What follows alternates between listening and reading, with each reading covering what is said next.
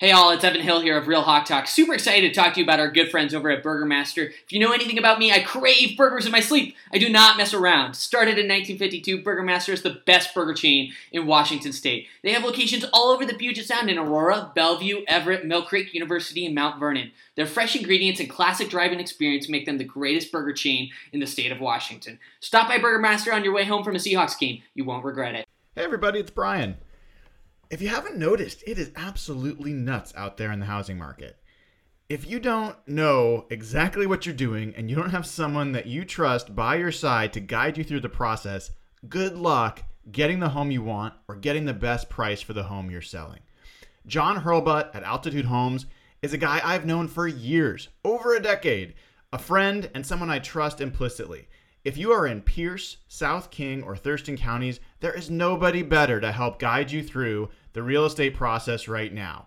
Go on over to altitudehomesteam.com/hawkablogger. Now, again, that's altitudehomesteam.com/hawkblogger. Sign up to contact John. He will help you with the process, and all referrals will result in a $1,000 donation from John and the Altitude Homes team to Ben's Fund. Everybody wins. Go in there, get your help, get your dream home, get the most money for your home. AltitudeHomesTeam.com/HawkBlogger. Hey all, Evan Hill here of Real Hawk Talk. Super excited to talk to you guys about our good friend Blake Johnson of ManifestFit.com. Football season is quickly approaching, and it is a struggle to stay in shape while eating burgers and nachos. ManifestFit.com is your one, only, true online personal training service with workout and nutrition programs specifically based on your needs. They work with clients all over the U.S., and what makes Blake and ManifestFit.com so unique is that they don't believe training should be a luxury item. Now's the time to start. Head over to ManifestFit.com. Click on how to join and fill out the form. Their team will get back to you ASAP and help you start building a healthier, happier, louder Seahawks fan. The skyline is etched in my veins. You can never put that out, no matter how hard it rains. My city.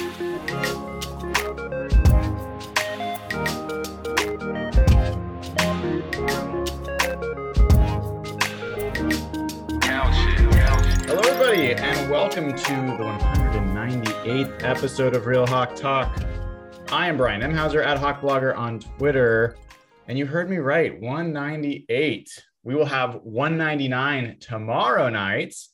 Special guest tomorrow night, Jake Heaps, and someone who almost qualifies as a special guest at this time, Evan Hill. He's out and about, but we managed to nail him down for one show this week. We're looking forward to that, but this will be the third straight week in a row that we will have done two podcasts. So you are getting a ton of Real Hawk Talk Seahawks content. And it's a little odd that we're having all this content after like one of the worst seasons. And I don't know, I will talk with Dana and talk with Jeff, but part of it is because I feel like this is one of those off seasons where there has to be change. Like they can't just do what they've been doing. That's my perspective. I think there's things that they can do and there's things that line up with what they need to do. And we're going to talk about some of those options later in today's episode of Real Hawk Talk. We'll talk about some free agents, folks that are not currently on the roster or were not currently on the roster this season. Without further ado, let me bring in my co-host for the evening, Dana O'Gorman, the hardest working woman in podcasting, already did a podcast tonight, back at it with us at Dana OG on Twitter. Great to see you, Dana. Thank you. Yeah, I like that. I like coming on this podcast though, because I can focus in on Seattle where the other podcast is about the whole week. So this one's fun for me. Cool. Yeah. And Jeff at Real Jeff Simmons on Twitter. He is a guy that will send me 1 million text messages on one day of division round playoff weekend and then just be gone for Sunday. I don't even know. Did you watch any of those games on Sunday, Jeff? We have a thread, me, you, and a certain member of our podcast crew.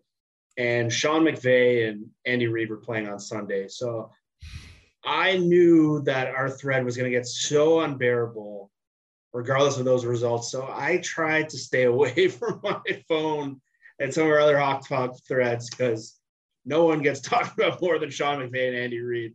So I thought this could be the most unbearable day possible. And from the sounds of it, Brian, it sounds like I might have been right. I think that was more wise than I gave you credit for. It is true. And Dana, I've been trying to kind of catch Dana up on this a little bit. There is a section of Seahawks Twitter. Some of them actually are members of our crew, who I think anything that potentially discredits Pete Carroll or adds to that potential conversation is cheered for and is kind of relished. And I think Sean McVay is in some ways, the anti-Pete Carroll for that group. Like, he's young, he's an offensive coach, and ironically, he actually does a lot of anti-analytical things, like not going for it on fourth down and a bunch of other stuff, but we don't talk about that. But yes, I would say that there are folks that are in Seahawks Twitter that might be bigger fans of Sean McVay than Rams fans. How do you feel about that, Dana? You're absolutely right. And that was surprising to me. You know, last season, I didn't notice it as much. This season, especially in our chat, it was like, the hell, this is just about hating Pete Carroll. Okay, I get it. This has nothing to do with logic, has nothing to do, although they would argue that it's logical. But yeah, it's very interesting to me that there are those people out there who seem obsessed with a rival's coach. It's like, so I just don't get it. Because really, Sean McVay and Pete Carroll, yeah, he's offensive coach, but they do a lot of things alike too. So I find it really interesting. I learned today, though, that some of these people were like, oh, Sean Payton is Seattle. I'm like, why? So you can hate him too? Like, it makes no sense to me at all. So it's like, I'm just going. Well, you and I are defensive. We are. Fans. You know, there's a lot of folks that are offensive fans. So Sean Payton would fit in that offensive side, and anything that could potentially unlock Russell Wilson is obviously a sought after. But let's talk about the division weekend. Obviously, everyone's been talking about it, so we might as well do the same and share our takeaways. You know, all the games were close. I would not say all of them were good games, but they were all close.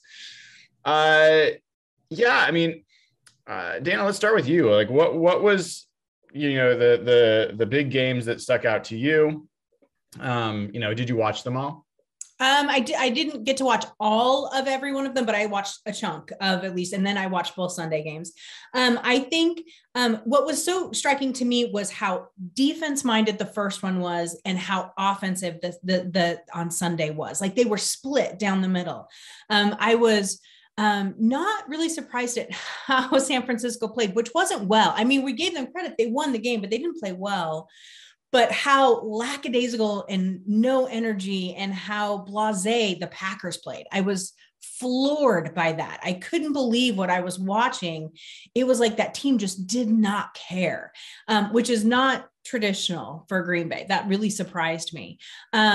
I loved the Bengals-Titans game. I love the Bengals team. They're just young and fun and energetic, and I just really enjoy watching that team. The Sunday games were not my cup of tea. I don't like down the field score. You know, that's just not how I like my football. And the complete lack of defense that there were, especially at the end of the Chiefs-Bills game, was a little surprising to me. But I enjoyed it still. I liked that it was fun to watch. So I enjoyed this weekend. I wasn't mad at all that the Rams and the Niners are in that championship, which I know pissed a lot of people off, but I just love how strong this division is. So, Jeff, what were the results that most upset you, like that you were cheering against that ended up happening anyway? I'd say conversely, the Rams result upset me because of what happened Saturday. If the Packers had won, I would have been much less upset had the Rams won, because I believe the Packers would have been comfortably anyway. But just the notion of a Rams 49ers NFC championship game is just like such a gut punch to the Seahawks. And those teams are, yeah, they're pretty. That one, Bills Chiefs, I was really rooting for the Bills. For those who don't know, I used to cover the Bills at the beginning of the decade. They're our local team essentially in Toronto.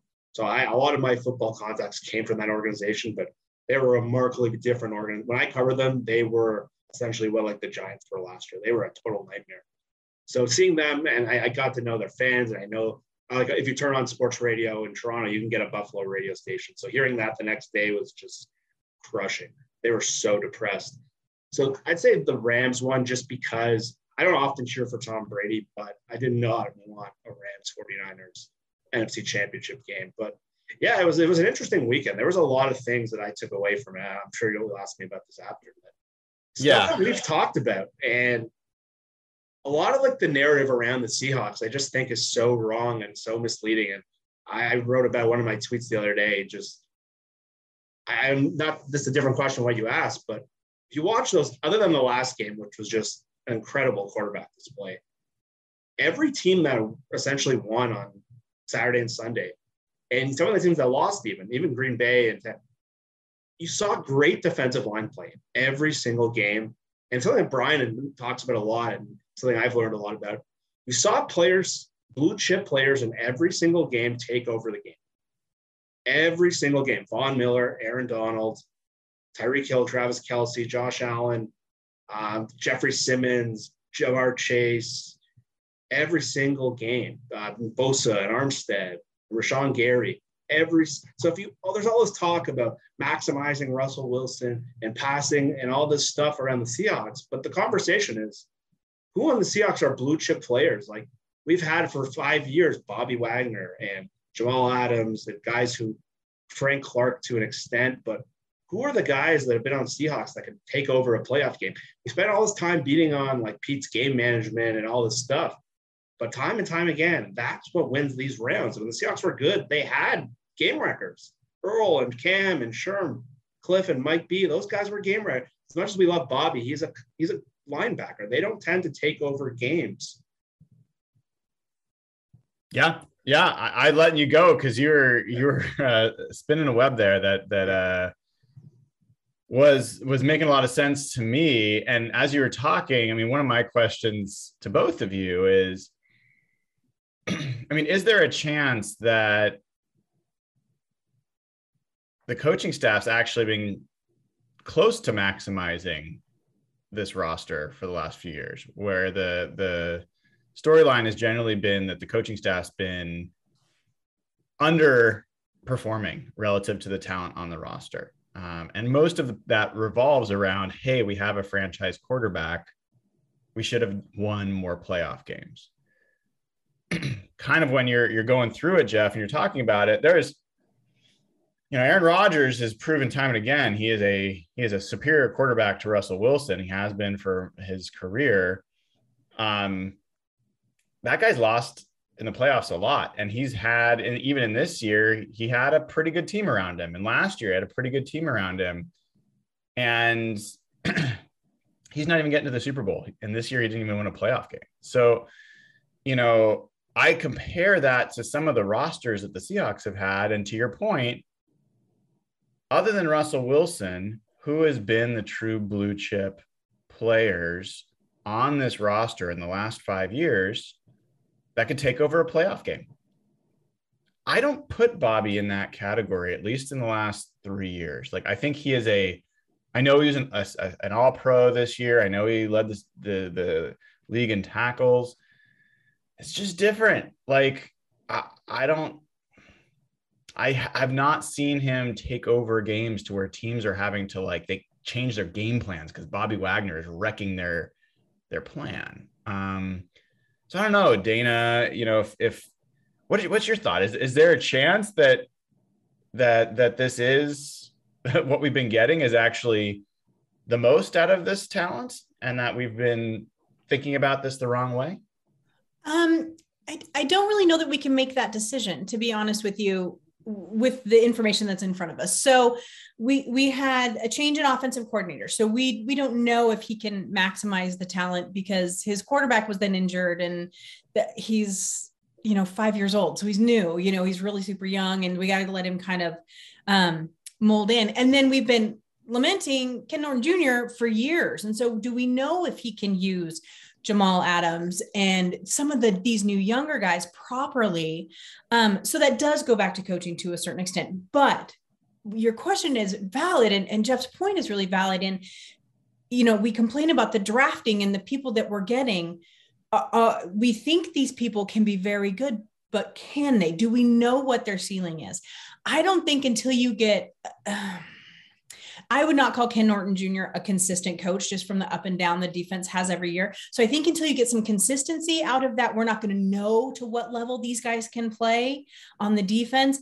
And in the offense, I'm willing to give Shane, I'm still not a fan, but I'm willing to give him one more year to see how he uses players. I would label Tyler Lockett probably as blue chip because he does some fantastic things, but then once again, then you're relying on your quarterback and that quarterback play. So they kind of go hand in hand, but in some of the other big positions, like I know Nathan would cringe, but like running back, like Derrick Henry is for the Titans or some of those. No, that talent level just hasn't quite been there.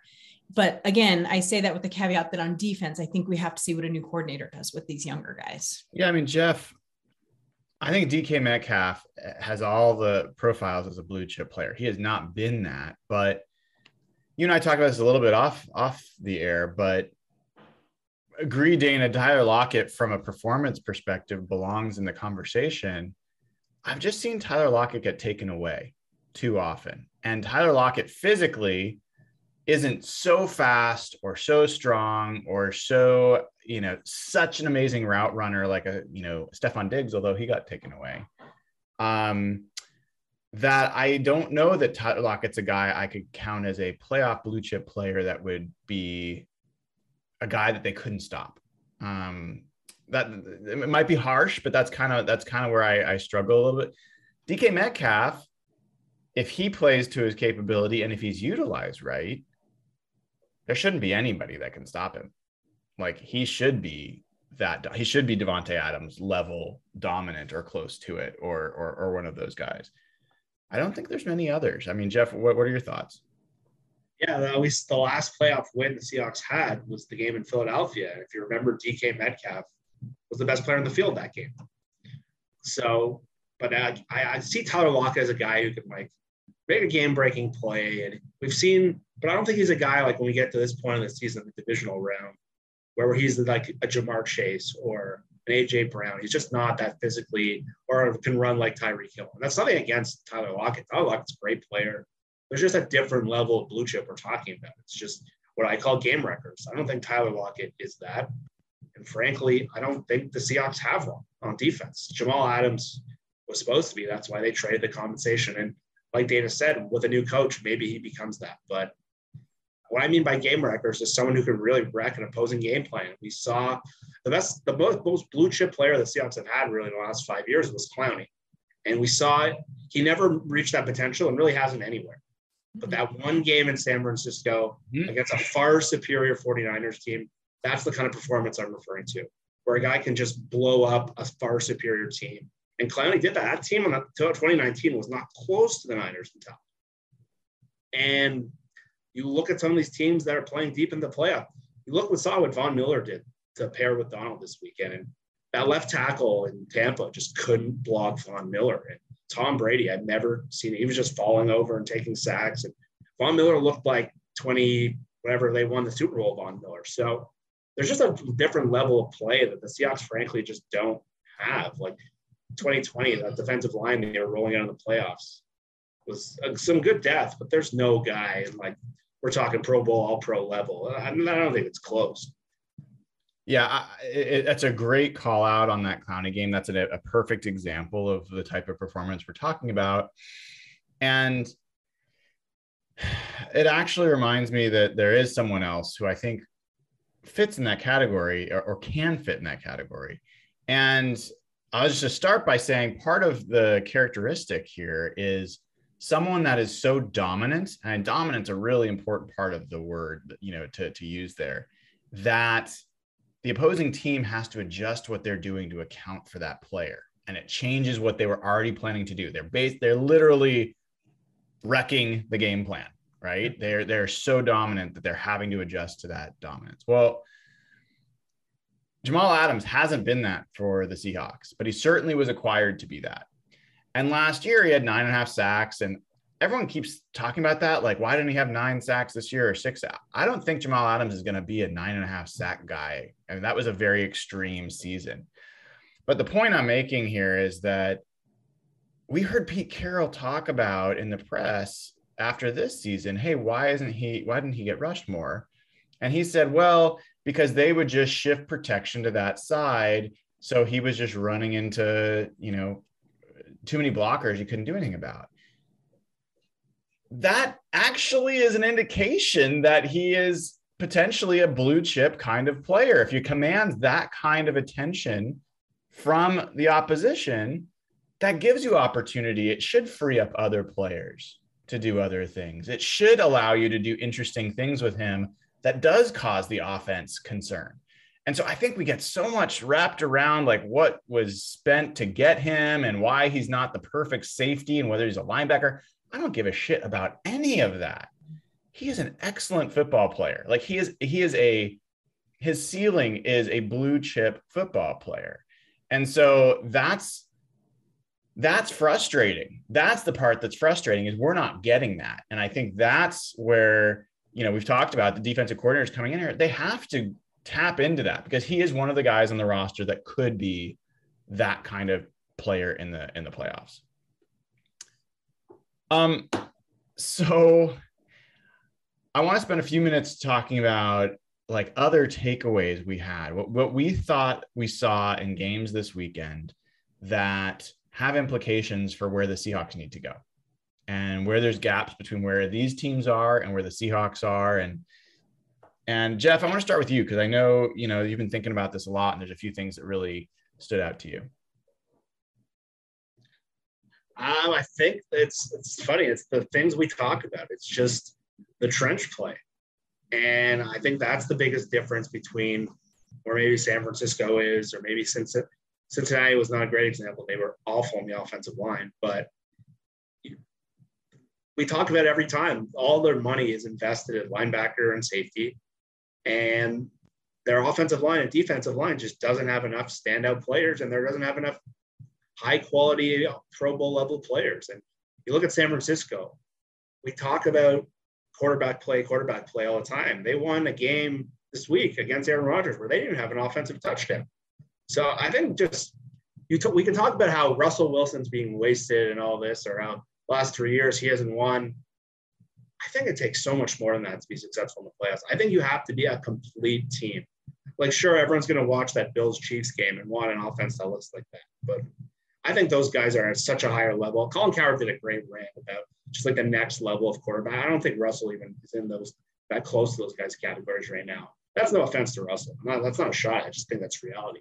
So really, it's just becoming a well-rounded, complete team that's built to play in the playoffs. And I think that's having what we saw at the end of the year on offense, a balanced offense that could go down the field. And but really, we need to see better trench play, or else I think if the Seahawks are just going to be set up for the same thing. And you look at San Francisco, they're a great example. They don't have a passing game at all, but they just beat Green Bay and Dallas. They win the line of scrimmage, and we talk about that time and time again, but that's where all my Seahawks focus is right now.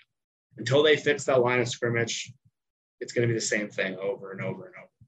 Yeah. Dana, how about you?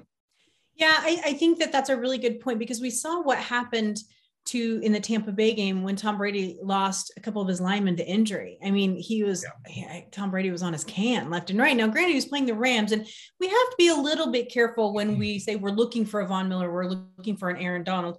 Everyone is. They're generational players, right? Like they're not, those are, you know, not a dime a dozen. We're not gonna be able to go pick those up. So you have to be careful with the comparisons, but at the same time, the beauty of what the Rams have done is they put them both on the same line. I'm so jealous. I can't even see straight, right? So that's really good. But we see how important that depth then becomes. And I think I've said this many times on here.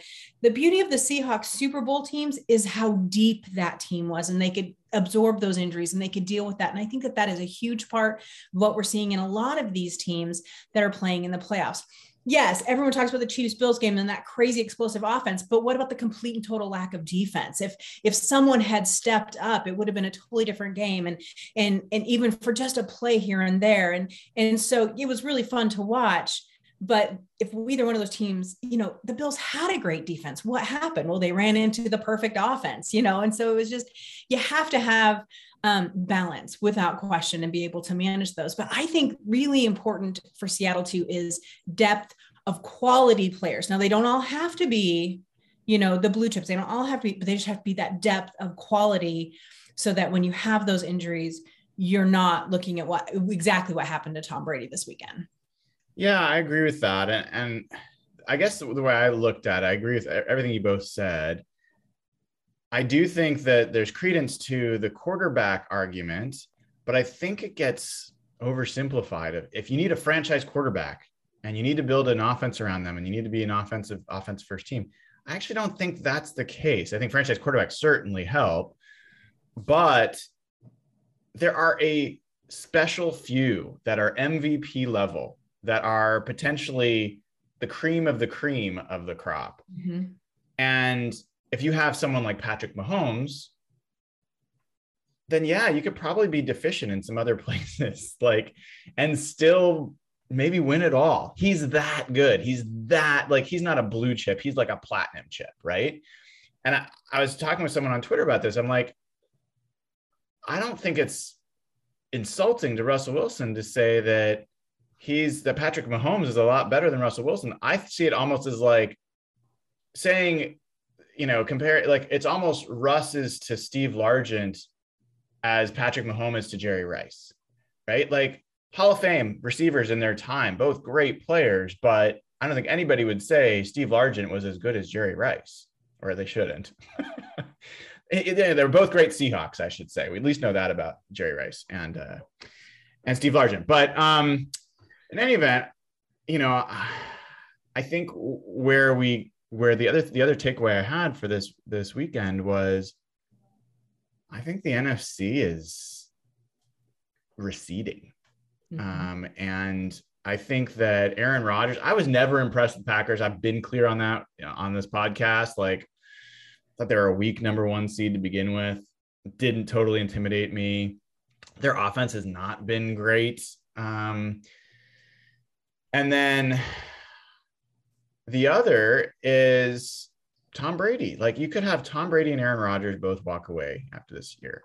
And if not walk away, you could have Aaron Rodgers go to the AFC. Yeah. And if that happens, what team, like, the Rams are probably the most, they already are the most talented team in terms of they have, the best receiver and the best defensive lineman and the best pass rush and the best offensive line and on and on and on. But they're going to lose some guys in free agency. So I don't know. That was my big takeaway, is like, I don't think that the Seahawks should have beat the Packers. They should have beat the Titans, who were the other #1 seed in the AFC. They did beat the 49ers twice, and it wasn't fluky, although Debo didn't play in one of those games. And I think they had every reason to potentially beat the Rams. Like, they were ahead in those games. So I don't know. I feel like there's a window where the Seahawks can get back into this, and I feel that way more now than I did before. Yeah, I feel the same way. I got sort of a shot in the arm this week.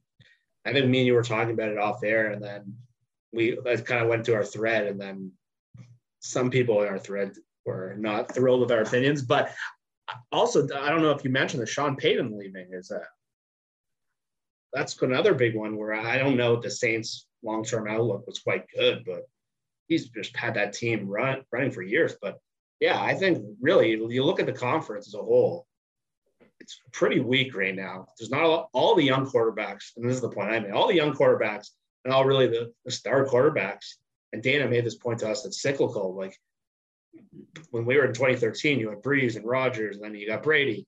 Now you have Burrow, Mahomes, Allen, Herbert, Lamar Jackson, all in one conference. Who are the young quarterbacks in the NFC? It's Justin Fields and with Dak, who's sort of Dak's. Talk about teams who haven't won a playoff game. Dak hasn't won a lot of playoff games. Stafford, Trey Lance, not much there. It's so really with the Seahawks with Russ, and it's sort of the shot in the arm. The division is still going to be crazy hard, but the conference is so. If Brady and Rodgers leave, and they're going to both leave in the next 2 years regardless, they're just Russ might be the best quarterback in the conference. So there is tons of opportunity for the Seahawks. If they always have a 2-year window right now. That's what they have Russ left for, but probably Pete and John probably won't be here much longer than that. I really hope they take advantage of this, because they've not seen a conference this week from top to bottom in pretty much maybe since 2016, like a year like that where they won with a crappy team. It's wide open. Dana, there are folks in the chat, like at least a few, they're like, come on, you couldn't have watched those games this weekend and think the Seahawks are anywhere close to those teams. I think of the Chiefs, Bills, that's different. We're not, yes, I think those teams, the Bills had the best defense in the NFL and maybe the best, one of the best offenses. Yeah. Right. And if that game was in Buffalo, if they hadn't had that crazy game against New England at home where they ran like 3 pass plays the whole time, like they might have been hosting, and who knows. But NFC, mm-hmm. NFC is one, you only have to win the NFC to get to the Super Bowl, right? And then who knows what happens. It's all luck. Yeah. Do you see a huge gap between the Seahawks and the NFC teams? Well, this is where I get in trouble sometimes, because this is when I come to defend the NFC West as the best division in football. And then I get all these, not a lot, there's a small handful of people that are like, you cannot like the other teams in our division. Actually, I can like them for what they do for the division. I love this division. And one of the best things about this division is they have to play each other and they're all so good. I said, iron sharpens iron. This guy ripped me apart. But here's the thing. Oh, he did. He was like, I was not a true fan. I got the true fan line. I got that. Oh, gosh. But yeah. So, but the thing of it is that the reason why Seattle does have a pretty, I don't want to say strong foothold, but is still in the mix, is because of who they have to play.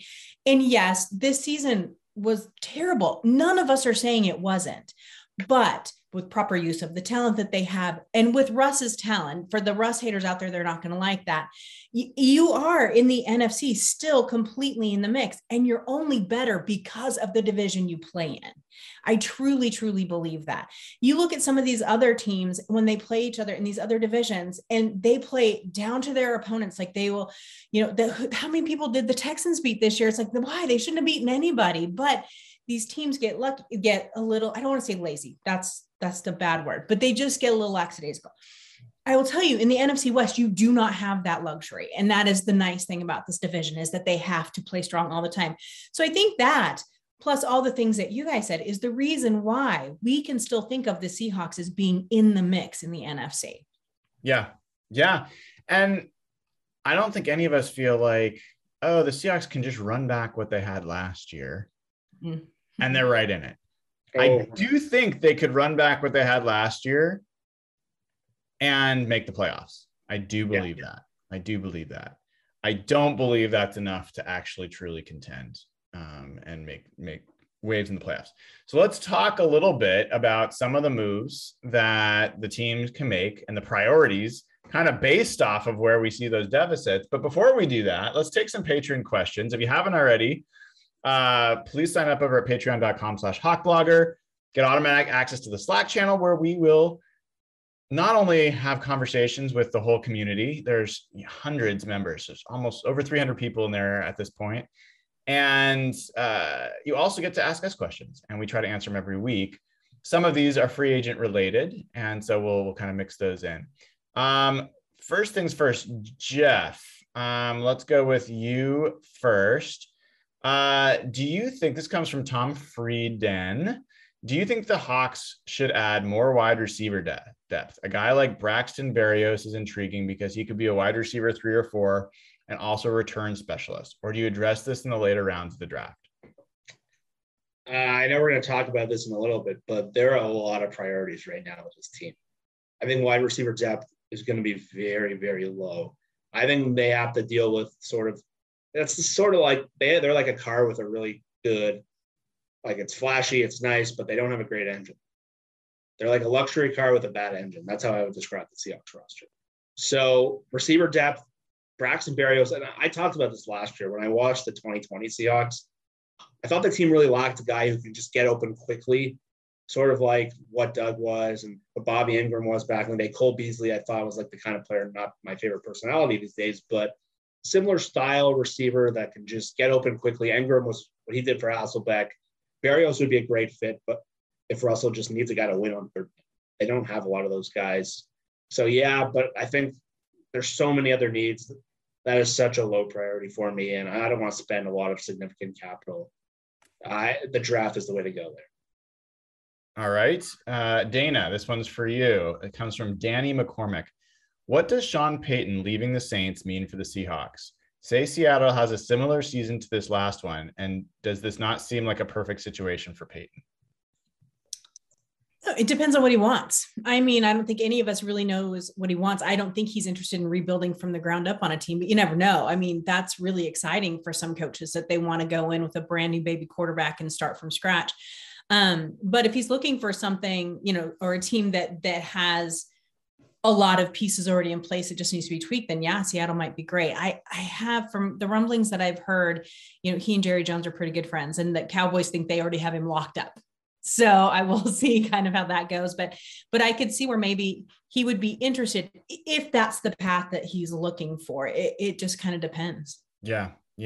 Definitely will be a popular choice. I think Jeff and others have talked about Mike McCarthy better play well, have a good season next year. Cause Dallas is an obvious place for Peyton to end up.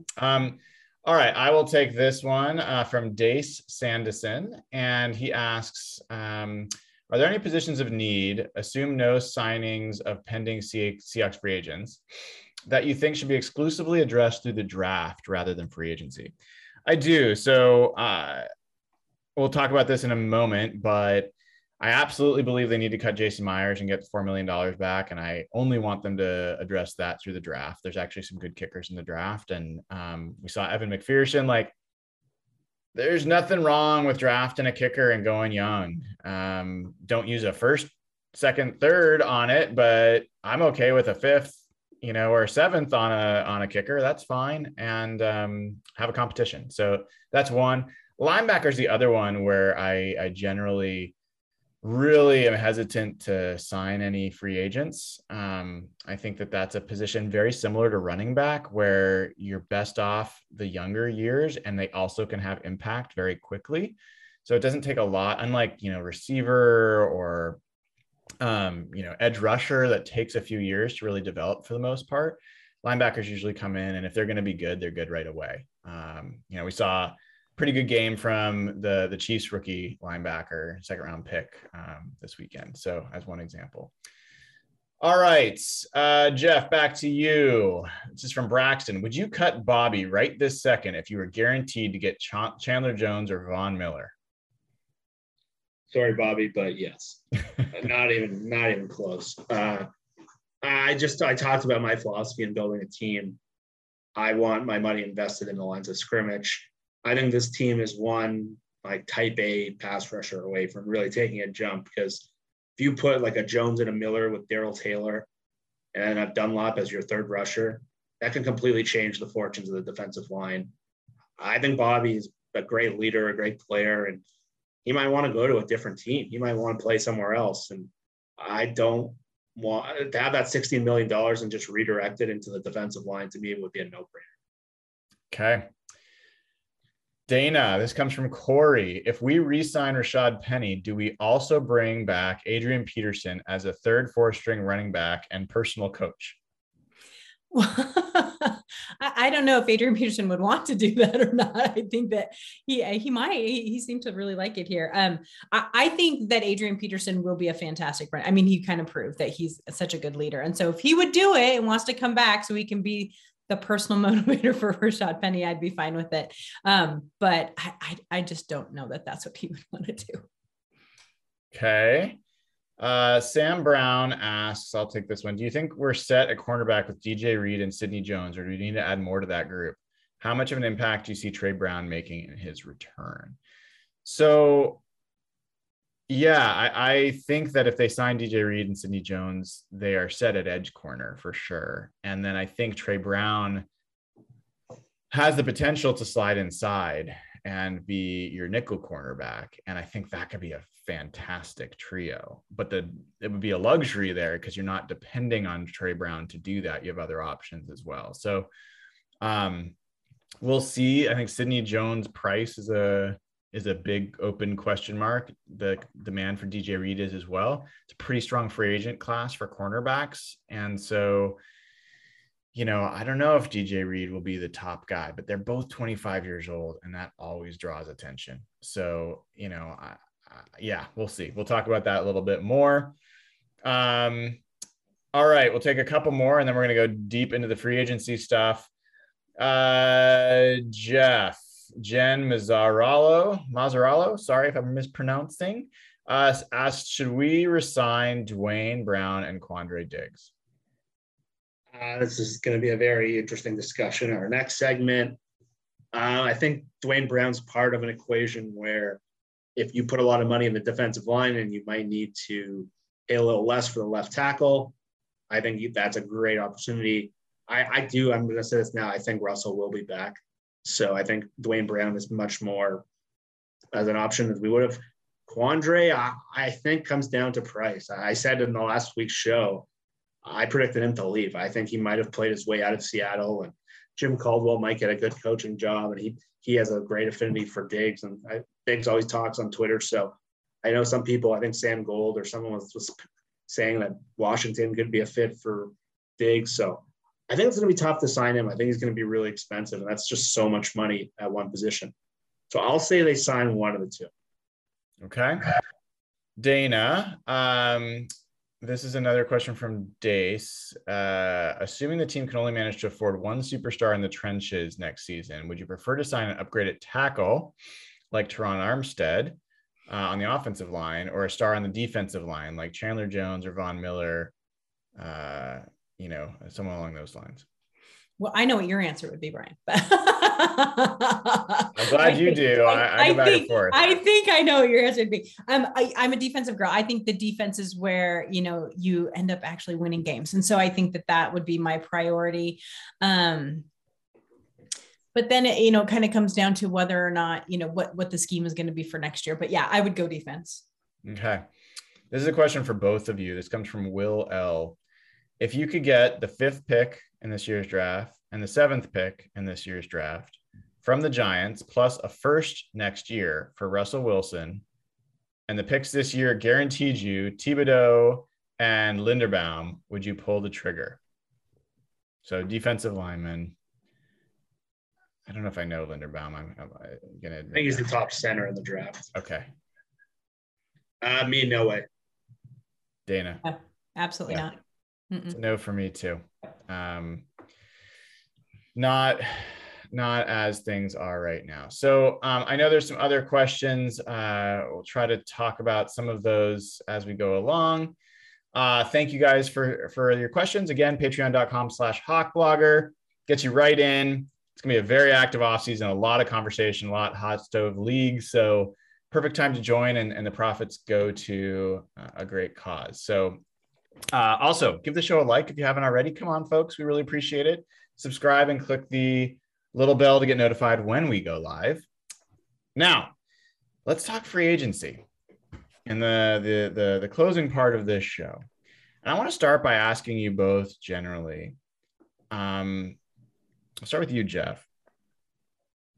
If you had everyone from last year on the roster, okay, what is the one thing that you feel like you need to go and get different players? What part of the team needs different players the most than what we had on the roster last year? I'd say edge pass rusher. And we saw a lot of the, I know we've seen Brian and some other people tweet out some of their more deep numbers than last year, and it just wasn't very good. And frankly, they've been switching like their top pass rusher almost every year, from Clark to Clowney to Mayo and Irvin to Dunlap. And they still need that 1A guy. And I said it before, you talk about the teams that are succeeding in the playoffs, they all have that. And Dunlap's going to be a year older. They saw they had to really reduce his numbers. And they have Darryl Taylor on one side, who looks like a great player.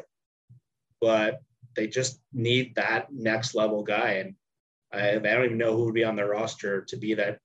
Now, Alton Robinson just doesn't seem right. Dunlap is a rotational player at best. He's not that type of 1A pass rusher. I think that's what they need to just turn this. We saw what Ben and Averill did years ago. When he paired him with Clemens, it changed their whole outlook. And that's sort of where their line was in 2012. I think that's a great comparison to where this line is now. Do you agree, Dana? Or is there a different part of the roster you feel like needed a bigger upgrade? No, that I don't think. I mean, there are definitely other priorities that, you know, have to be looked at. I think that center is important. I think that, you know, there's definitely other places. But the thing of it is with this defensive line that drove me crazy this year was it wasn't scary. That line didn't scare anybody. Like, nobody was worried about going up against Seattle, and they would just wiggle their way down the field. And then a lot of times they would have like a goal line stand, but they always got that. There was no fear there. And I missed that. He said Chris Clemens. I'm like, oh, my heart automatically is like, I just missed that type of football. But you guys have to remember, I love 80s Raider football. Like, I like mean in the trenches, like knocking people down kind of football. It's my favorite kind. The finesse, it's not my deal. So I really feel like within this, they have some good young guys, but they just need those guys that bring the fear on the edge. I think it's just so important. Yeah, so we're all in agreement. And this is the reason I asked, is because I've been kind of, you know, mulling this over back and forth. And I've been pretty consistent. I think offensive line should be the priority. And I think that you really build out a solid offensive line and a lot of things come together. I think we saw the impact of good line play on the offense in the last 5 games and what that meant for the overall team, right? I think if you have an offensive line that's clearing holes for a guy like Rashad Penny to be a featured back and be that, you know, not necessarily as productive, but, you know, top of the league level, top 3 league level productive, which I don't think is crazy. I know a lot of people are like, God, it's crazy. I don't think that's crazy. I think that the whole team can kind of start to fit together. But here's the thing. They were getting that with the guys they had. And I think that they can upgrade and will upgrade. But knowing that, I feel like the defensive line is like, it's just clear as day. That's the thing that you just cannot run back. Like, it's got to be wildly different. So I think with that in mind, let's talk about edge rushers, who your preferences are and why. And I'll list a few that were in the article. People haven't gone to hawkblogger.com. I wrote a free agency primer with top free agent options for the Seahawks at pretty much every position of need. Also go into the cap situation and, you know, why there's little less cap room than people realize, but where there's some players we can cut to gain some cap room back. So the guys I've got listed at edge rusher are Chandler Jones. His expected average per year, $17 million, guaranteed $24 million. Von Miller, $17 million, same. He's expected $25 million guaranteed, so a little bit more. Chandler Jones is 31. Von Miller's 32. I put Zadarius Smith, who I think is a likely cut from the Packers based on their cap situation and depending on what happens with Aaron Rodgers. Danielle Hunter is a possible. That's a, I would say, less than 50% chance, but it's probably a 30% chance. There is a real chance. He would be a $15 million cap savings for them, and the Vikings need space. Those are the 4 guys I see as alpha pass rushers. If you guys have someone else you'd add to that list, feel free. The other guys I have listed that are not alpha, Randy Gregory, Preston Smith, who I think will be potentially cut from the Packers, Jerry Hughes from the Bills, Jason Pierre-Paul, Jadeveon Clowney, and Hassan Reddick are some guys. Harold Landry's another name that would be out there. It's not on the list. But so there's a lot of interesting pass rushers. So Dana, You get your pick. This is your top priority. You want one of these guys. Who is your number one target and why?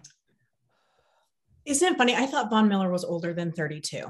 For some reason, I thought he was like 35. He always looks older. Even when he came into the league, he looked like. Well, I don't know. He's been around forever. Isn't that funny? So when you put Von Miller on there, the first time I'm like, dude, seriously, for like a year, but 32 is very intriguing to me because you could sign him for a couple of years. Now, the Rams only have him for this year, right? Yeah, he's a free agent. So, yeah. So, they cannot bring him back. They're over the cap. oh my God, so over the cap. It's crazy. Von Miller to me is very intriguing. First of all, the name recognition, people would love that. Fans would love that. They would like him there. I would take any of your four. Let me hear top four without question. But I think if I could pick one, it probably would be Miller, just for his consistency level. I don't expect a huge drop off from him. Jeff? Yeah, I'd say like even 2 weeks ago, I would have said Chandler Jones, and he's still very high on my list. I think he does a great thing. He would take away a player from a guy who beats up Russell Wilson. He plays for a division rival. But watching Von Miller the last couple of weeks where he's gone healthy, he's just looked like I watched Chandler play the Rams last week, and I watched Miller play the Bucs, and their impact wasn't even comparable. Miller just was the best without Donald and Stafford and Cobb. Miller was the best player on the field, and he just looked to be at a different level than Chandler Jones, just in terms of like how he can use his hands and knock people over and just completely destroy the edge. And he took apart a pretty good left tackle. Donovan Smith is like a borderline Pro Bowl player. So he would be the number one guy for me, I think. And then what makes it interesting, and Brian touched on this in the article, is that every coach the Seahawks have been linked to comes from the Vic Fangio, Denver, Chicago tree, which Von Miller apparently has a very good relationship already with Ed Donatel. And we don't know if Desai might be a possibility or whether Clint Hurt, but I think a lot of them could fit in Von Miller very smoothly. Obviously, Chandler Jones would be great. Zadarius Smith would be great for what Dana was talking about, just like a physical. If you have him and Darryl Taylor on your edges, that would be a really powerful, strong line. But Von Miller for me, I don't know if you can pry him out of LA, but he's number one by far. Yeah, I think Miller and Jones do stand out, no doubt about it. I could be swayed either way. I think Chandler Jones has taken over more games in the last few years than Von Miller has. Von Miller maybe just wasn't that as motivated, because now that he sees the potential for a ring, he does seem like the Von Miller. He's got the same bend. I saw the same thing you saw, Jeff. He was dominant. And he's a pretty good fit for what the Seahawks seem like they're trying to do. So I would not be sad to see Von Miller. I think Chandler Jones has been a game wrecker, and love to see him come. The other thing that people don't know about Von Miller and might not know is he's an excellent run defender. Everyone knows about his pass rushing, but he's an amazing run defender. So he just defeats blocks regardless of who you send at him and for what purpose. The interesting thing with Zadarius Smith is he would be the closest thing to a Michael Bennett, because he can be an edge rusher, but he can also rush inside. His sack that came this weekend against 49ers was from the inside. And so knowing that you've got a Dunlap and a Taylor, it could be interesting to have a guy that, like Bennett used to do, might rush from the edge on base downs and then slide inside on nickel, and you have your two speedy edge rushers on the other side. So like that's interesting if he's a guy. He also has just had some injury issues. So, but I think you've got to get at least one of those guys, one of the, not just the top four, that'd be ideal, but I think you've got to get a clear edge pass rusher. Before I move off the edge list and talk about the interior rushers more specifically, are there any of those other guys that I mentioned? I'll go over them again. Randy Gregory, Preston Smith, Jerry Hughes, Jason Pierre-Paul, Jadeveon Clowney, Haason Reddick, or Harold Landry that are appealing to you guys, not as the only guy you get, but as potentially interesting options? Can you tell me a little bit more about Reddick? I don't think I know a ton about him. Yeah, so he used to be on the Cardinals, and mm-hmm. Well, I know his name, but I just don't know a lot about him. Yeah, he's a bit of an undersized pass rusher, so he's not an every down kind of guy necessarily, and he has to fit the certain scheme. But he has become a far more productive pass rusher over the last couple of years. And so, he's still pretty young. I'm trying to look at his age. He is 27. But yeah, he had 11 sacks this year. He had 12 and a half sacks last year. Yeah. Nice. I'd say the name for me out of that group would be Harold Landry.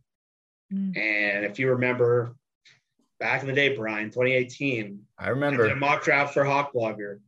I gave the Seahawks Harold Landry. and they did not listen.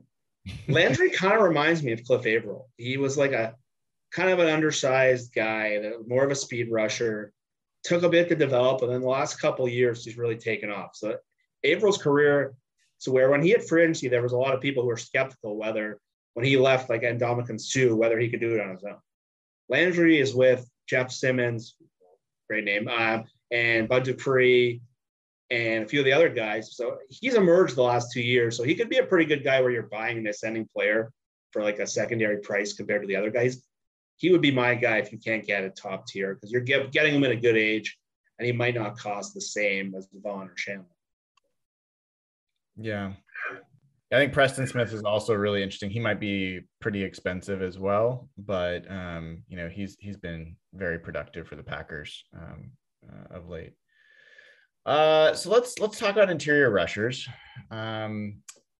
So not quite the blue chip level that you have coming available for edge rushers, but there are some interesting names. And you know, Akeem Hicks is someone on the Bears, expected about $8.5 million a year, $12.5 million guaranteed. Grady Jarrett's a name I'm going to throw out there. The Falcons are over the cap. Jarrett is on the last year of his deal. He's 29 years old, and the Falcons would save $16.5 million if they moved him. I could see the Seahawks trying to make a deal to get the last year of Grady Jarrett. So that's why I have him on that list. David Onyemata from the Saints, as everyone now knows, I was talking about an article the other day, but $74 million over the cap. They got to cut everybody. And they don't have like a $16 million guy to cut in the cap. Like they're kind of, I don't know how they're going to do it, to be honest. They're going to have to trade guys. Yeah. Mm-hmm. Yeah. So, oh, by the way, there is one other edge guy that I did mention. I haven't put him in the list, but Cam Jordan. So Cam Jordan doesn't, the way his contract works, they would actually not gain much in cap space if they traded him before June 1st, but they would save like $15 million in cap room if they traded him after June 1st. If I'm the Seahawks, I am 100% talking to them about Cam Jordan getting that contract. Like he's a dominant edge rusher. So I'd put him right up there with Miller and Chandler Jones.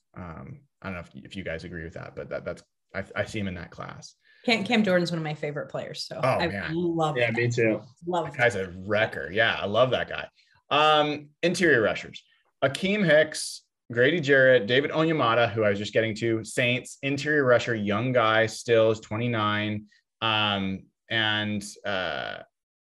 he has been a very productive rusher for them. I think they're going to cut him. He would save them $4 million in the cap.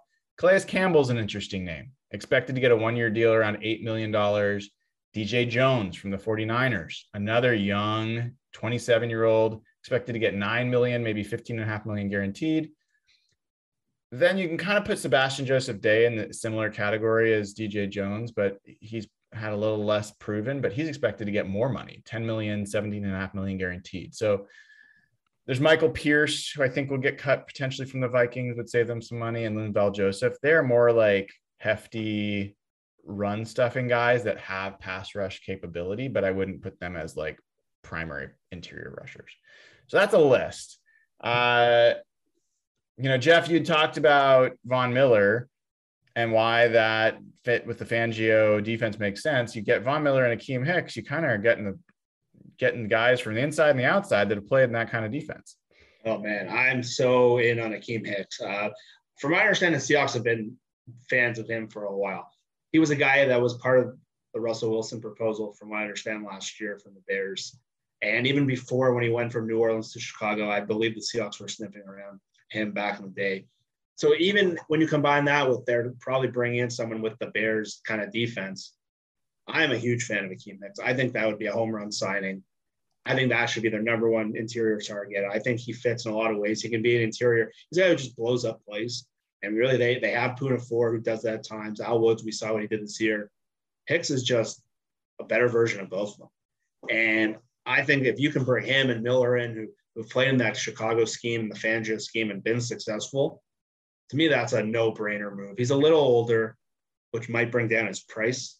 Coincidentally, he was a little banged up this year, but when he plays, he's just a dominant force. And you saw the times this year on a team that frankly wasn't that good. And you saw what him and Robert Quinn could do together this year. So I'm all in on Akeem Hicks. That would be, for me, my dream interior signing. So interesting, Dana. I went into this article when I was writing it with the same opinion as Jeff. Hicks has been kind of falling off a little bit. His performance hasn't been quite as good. Did have some injuries this year. I would not be sad at all. I'd be very excited if they sign him for all the reasons Jeff said. But the name that really jumped off the page for me was Grady Jarrett. This is a guy that's been an all-pro level interior lineman. He did have his worst season this year, but the Falcons were awful. Sorry, I've got something in my eye. He's 29, last year of his deal. This is a guy, if you can get someone like him and you pair him with someone on the edge, now you're talking about a dominant, not just like an upgrade, you're talking about a problem for any team you're facing. So I am all in on having conversations on what would need to be traded. Now, people will say, like, sure, I don't even think this is realistic, but Bobby Wagner and Grady Jarrett switch teams, probably not, but you know, there might be some options for trades there. And the Seahawks have been known to make trades for defensive linemen over the years. So that's the guy for me. I don't know. There's a couple others that I'll call out, but what about for you? Who are some of the names that stand out? You know, I was kind of with Jeff on the Akeem Hicks thing. I think that would be like such a good pickup. Because I was thinking more free agent, but yeah, I mean, Grady Jarrett wouldn't be terrible. Honestly, any of them is freaking better than what we have. I will say this, Calais Campbell is the biggest human I have ever seen in my entire life. I am not a small girl, and I felt microscopic standing next to him. And so I love his size, and I love his leadership. I don't love his age. I don't love the miles on his body, but he's still fantastic. He's still great. So I think I would prefer to go with one of those younger guys for sure. But I was kind of with Jeff, and when we were talking about setting up for the show, that Hicks kind of would be my favorite, but you can't really go wrong. I mean, yeah, gotta be better. I mean, I'm excited about a lot of these names, to be honest. I think Onyemata is a guy that I just think is a good rotational interior rusher. He's a handful, like he's just a whirling dervish in there. I think DJ Jones is a guy who has at times been really explosive. Ask the Seahawks centers who keep getting canned by him. Sebastian Joseph Day is a guy that showed some really high upside, but has not been able to stay on the field. And it's hard to tell when you've got an Aaron Rodgers in there, but I like Calais Campbell. Like if we're going to have to make trade-offs, this is a guy we know that Pete and John like. The Malik McDowell pick was made because he reminded them of Calais Campbell. And the idea of him being in the middle, he will always, at his size, even at this age, will command double teams. And if you could have him and you had a Von Miller on the outside and you potentially still had Carlos Dunlap and Darryl Taylor, you still are giving offenses a lot to think about. So I think a lot of these guys are interesting, and I don't think they're unrealistic for the Seahawks. It's just going to mean some trade-offs elsewhere. But we have so many weeks to talk about all the other positions, which we will continue to do in future episodes. I want you both to call out your dream scenario right now for the edge and interior rushers. So for people that were listening, I heard you talk about a few of them, but if you could close your eyes, thinking about cap room a little bit, you know, knowing they'll probably spend some elsewhere as well, what would get you the most excited about the Seahawks walking out of here with? Jeff, let's start with you. Some combination. I'll go with Chandler Jones and Calais Campbell. I think that size and speed mixed with Darryl Taylor and what they have already, that would just completely just change the look of them and the speed of them, and can just open things up for Jamal Adams. If you have Chandler Jones, Jamal Adams, and Calais Campbell rushing the passer, that's the blue chip we're talking about. So I know I mentioned Akeem Hicks, but Campbell might be a little cheaper, which can allow you to spend a little more on Chandler Jones. I like that combination. That's just such a great call out. We didn't even mention coming back to Jamal Adams. These moves just amplify this guy. Like, how are they going to double Jamal Adams on blitzes when you've got a pass rush like that? Like, you can't. You know, so that's something that a lot of these other teams don't have, right? They don't have a safety like Jamal Adams that can blitz the way he can blitz. Dana, how about you? I see you. This is a Dana O'Gorman episode. We are talking about hitting quarterbacks and just massively destroying offensives. Who do you want to hear the Seahawks are going after? Well, I have to tell you, as I'm sitting here listening and Jeff's like Chandler Jones and Calais Campbell, and I'm like, who, that makes me excited. Like, I just get so excited. Like, I know. And last week, Jeff was refusing to be excited about anything. So I'm so proud of him for getting a little excited this week, but I was just like, literally makes me giddy. I can't even stand it. Mine probably would be Von Miller. I really like Von Miller. Any of these interiors. I'll stick with Hicks because that's who I liked to begin with. But I'd be perfectly fine with Calais Campbell on our team too. It just makes me happy. Just happy. Yeah. I love it. So yeah, I mentioned for me, I mean, Von Miller and Grady Jarrett, like I mean, that might sound like complete craziness. I don't think it is. And I think Grady Jarrett, especially because you'd have to sign him to an extension. I think that would be something they could fit in the cap. I think I have to go back and look at all the cap rules, but the trading team would take on a lot of his contract, I believe.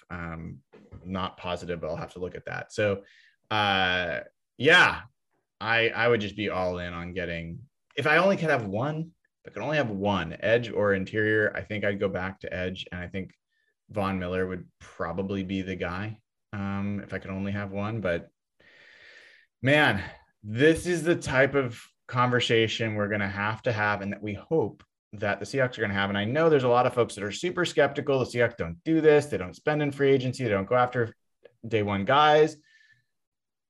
That's true, but it's also oversimplifying things. The Seahawks in 2012 came out of that season and said, we need to go after pass rush. They were very clear on it. They were public about it. They did the same thing this year. What did they do that year? Within the first wave of free agency, one of the top players available was Cliff Averill, and they signed him. And then they went back and double dipped and got Michael Bennett for a better deal. I don't think they're going to get the same level of deal they got with either of those players, but I think it is realistic that this team and this front office will prioritize pass rush enough to get a day one or wave one rusher.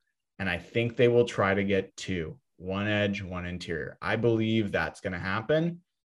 And I've been skeptical about a lot of things that this team does. I'm more confident in them doing that than I am in them getting a great center. So we'll talk about that at another episode, but I do believe there's reason to be hopeful about that and something I'm really going to be looking forward to. Thank you to Dana O'Gorman at Dana OG on Twitter. And thank you to Jeff Simmons at Real Jeff Simmons for joining tonight and giving us a nice bit of conversation about what's to come for the Seahawks. Tomorrow night, we will have Jake Heaps from 710 ESPN, and we will talk to him about nachos because there's some corrections that need to be made based on what his co-host slandered in the last episode we had her on. So please be there. Evan Hill will join us, and who knows what Evan's going to ask or be asked. It could be humiliating for any number of people. Please give the show a like if you haven't already. Please head on over to subscribe to the channel. We're at like 7,500. I'd love to get to 8,000 subscribers. It's one of our goals for the year, so appreciate that. Share the show if you haven't. And then get us on Spotify. Get us on Apple iTunes, give us a review on Google Play, 5-star reviews. We really appreciate it. Helps more people find the show and builds the community. So patreon.com/hawklugger, get instant access to the Slack channel, and we will see you all there. And we'll see you all tomorrow night.